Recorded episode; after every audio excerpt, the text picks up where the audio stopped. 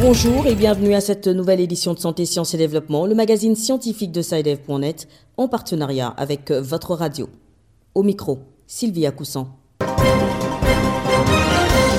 Au sommaire de cette édition, au Togo, le gouvernement appelle les responsables d'hôtels du Grand Lomé et leurs agents à se faire vacciner contre la Covid-19 au risque d'être mis en congé technique. Au Mali, on enregistre un nombre croissant des établissements de santé, mais le Conseil national de l'ordre des médecins s'inquiète de la qualité de la formation reçue par les médecins qui exercent dans les dix centres. Au Sénégal, la tendance est à la baisse au cours des dix dernières années en ce qui concerne les cas de tuberculose. De 140 cas pour 100 000 habitants en 2010, on est passé à 117 cas pour 100 000 en 2020. Toutefois, les autorités sanitaires ne baissent pas les bras en matière de lutte contre la maladie.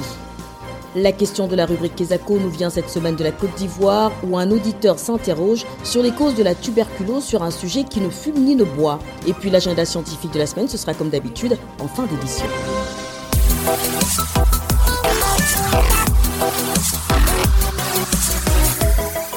Au Togo, après le personnel de santé, c'est au tour des agents d'une vingtaine d'hôtels de la capitale Lomé de recevoir leur dose d'AstraZeneca. Le gouvernement a appelé les responsables de ces hôtels et leurs collaborateurs à se faire vacciner contre la Covid-19.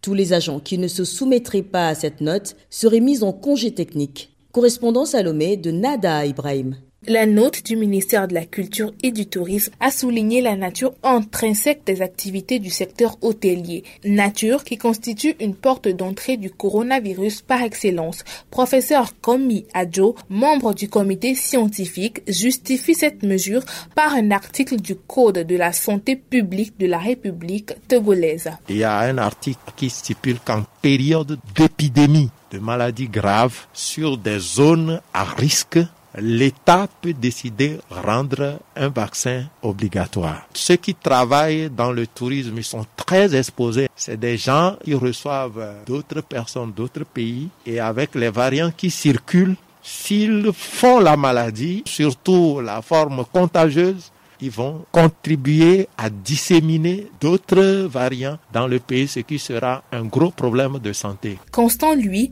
est gérant d'un hôtel dans le Grand Lomé c'est normal. Notre structure est tellement exposée à cette pandémie, puisque c'est nous qui recevons tellement les clients, donc nous sommes exposés. Donc si l'État trouve un moyen de nous faire vacciner nos agents, c'est une bonne initiative.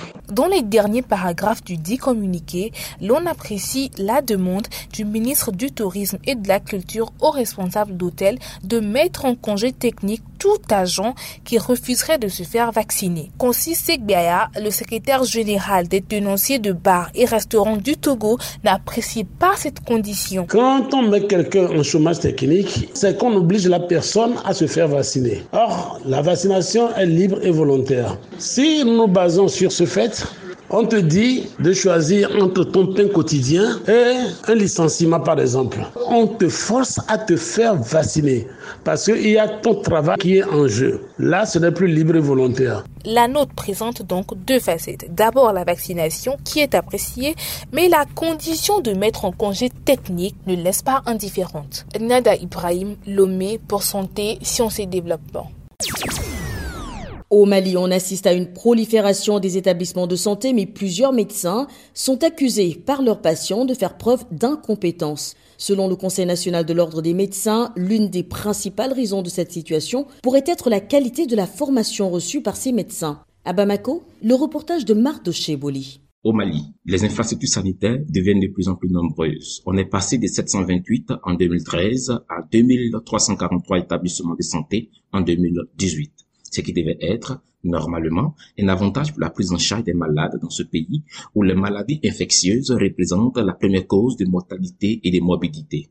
Mais, selon l'ordre des médecins, plusieurs de ces établissements de santé ne répondent pas aux normes car le personnel de santé est mal formé et n'est pas répertorié sur la liste des médecins reconnus dans le pays. Dr Ousmane Ly, conseiller spécial en charge de la formation et de la communication au Conseil national de l'ordre des médecins du Mali, s'explique. Les difficultés que nous avons à pouvoir identifier aujourd'hui qui est un vrai médecin et qui est un faux médecin va du fait que tout simplement on recrute n'importe comment, c'est-à-dire il n'y a aucun contrôle. Le cas du Mali est un problème par manque de suivi, par absence de l'accréditation, par absence de certification, c'est-à-dire est-ce que les écoles privées suivent les normes? Un médecin mal formé c'est ce qui retient Korotomo Traoré après une expérience vécue avec son fils dans une clinique de Bako Corni, un quartier de Bamako, la capitale du Mali. Il était malade, donc on s'est rendu à l'hôpital et on nous a demandé là des analyses, des examens à faire. Donc on devait faire un prélèvement du sang. Et on est parti au laboratoire et ils nous ont recommandé à un infirmier qui était là.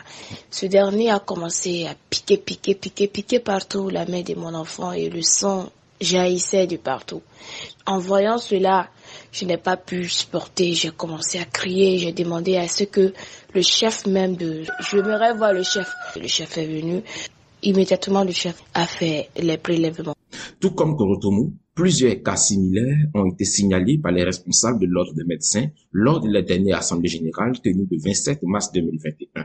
Ces derniers se sont fixés pour objectif de sensibiliser les agents de santé, de contrôler la formation des médecins et être à l'écoute de la population. Mardo Cheboli, Bamako, pour Santé, Sciences et Développement.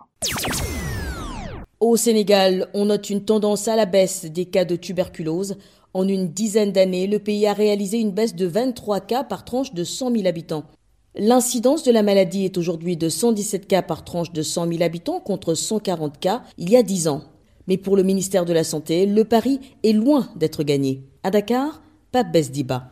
Plus de 12 000 nouveaux cas de tuberculose ont été diagnostiqués au Sénégal en 2020. Mais ce que regrette le coordonnateur du programme national de lutte contre la tuberculose au Sénégal, c'est qu'un bon nombre parmi les malades n'ont pas été reçus dans les structures de santé. Pour l'année 2020, nous avons dépisté au total 12 808 cas de tuberculose. Et immédiatement, nous constatons qu'il y a un bon nombre de personnes probablement porteuses de la tuberculose et qui ne sont pas venues et qui n'ont pas été vues, qui n'ont pas été reçues euh, dans les structures de santé. Parmi les malades dépistés, un pourcentage ne respecte pas tous les rendez-vous. Un pourcentage parmi eux ne termine pas le traitement de la tuberculose. Sur le plan de la lutte contre la maladie, le pays a fait des résultats encourageants. En atteste cette incidence de 117 cas par tranche de 100 000 habitants en 2021 contre 140 il y a une dizaine d'années, soit une baisse de 23 cas. Mais pour Dr Barnabé Ning, le combat est loin d'être gagné. Si nous faisons des comparaisons sur les années successives,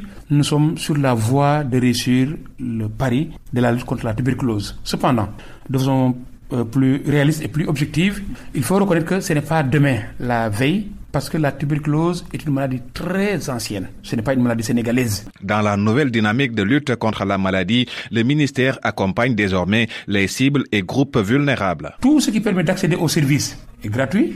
Tout ce qui est donné comme prestation à l'intérieur des services de santé est gratuit et il y a un accompagnement social pour ces malades, pour leur transport et pour leur nutrition. Qu'est-ce qui reste? Que les malades ou que les personnes qui ont les signes de suspicion de la maladie décident d'elles-mêmes, de leur pleine volonté, de se rendre dans la structure de santé la plus proche pour s'y faire déclarer et surtout pour s'y faire prendre en charge. Le ministère de la Santé annonce dans la foulée qu'il compte renforcer davantage la communication autour de cette maladie. Il compte aussi s'ouvrir aux partenaires privés pour une lutte efficace. Pabès Diba, Dakar, Santé, Sciences et Développement.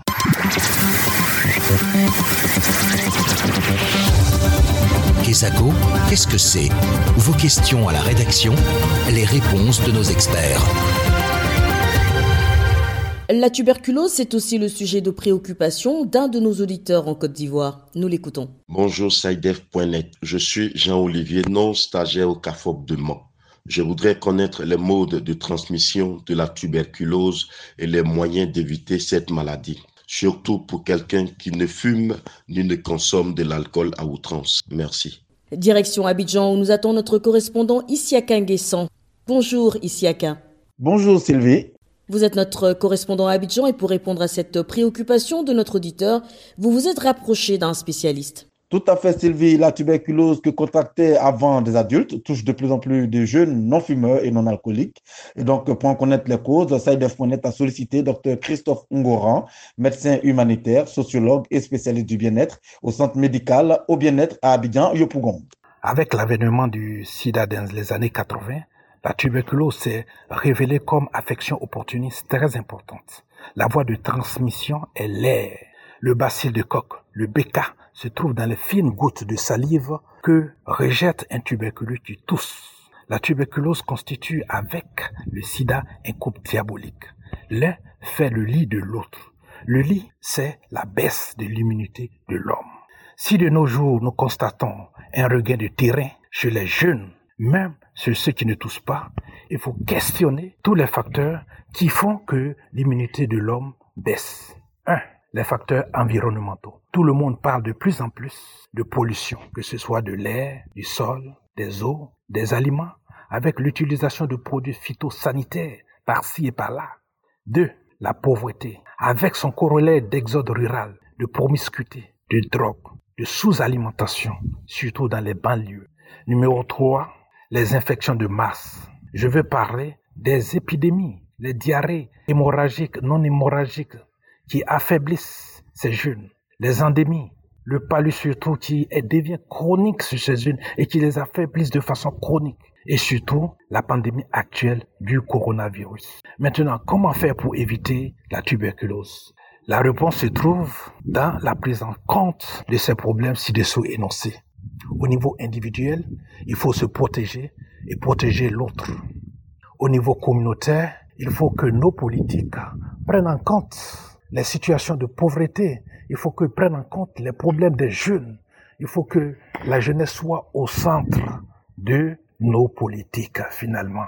Parce qu'une jeunesse occupée, c'est déjà euh, des vices qui sont écartés de cette jeunesse et c'est la chance qu'on leur donne d'augmenter leur espérance de vie. Voilà, Sylvie, les explications du docteur Christophe Ungoran, qui est médecin humanitaire, sociologue et spécialiste du bien-être au centre médical au bien-être à Abidjan-Yopougon, qui a bien voulu répondre à la question de notre auditeur, Jean-Olivier Non, stagiaire euh, au CAFOP de Mans. C'est dans l'Ouest ivoirien.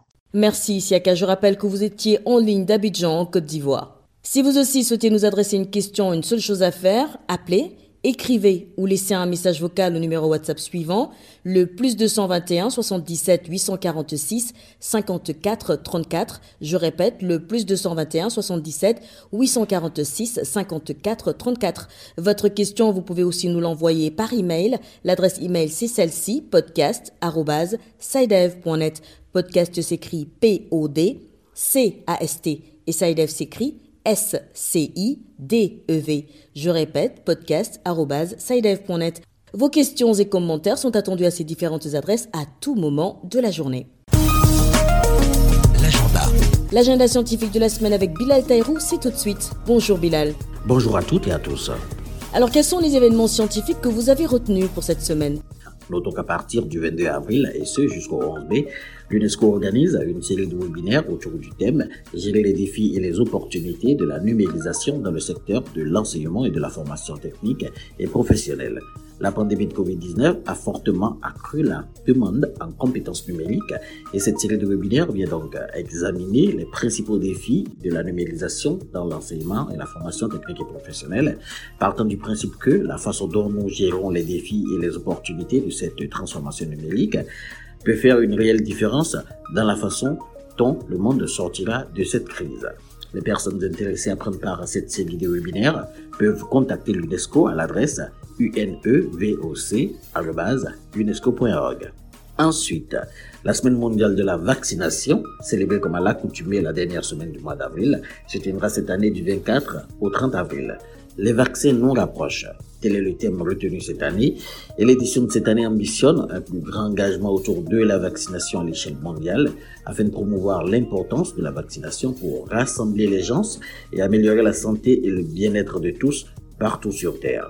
Dans le cadre de la campagne 2021, l'OMS, des partenaires et des individus du monde entier s'uniront pour accroître la confiance dans les vaccins, pour maintenir ou augmenter l'acceptation des vaccins, et secondo, pour accroître les investissements dans les vaccins, y compris la vaccination systématique, pour éliminer les obstacles à l'accès à la vaccination. Le site de l'OMS, le www.who.int, propose un programme plus détaillé des activités prévues lors de cette semaine. Voilà, ce sera tout pour cette semaine, Sylvie.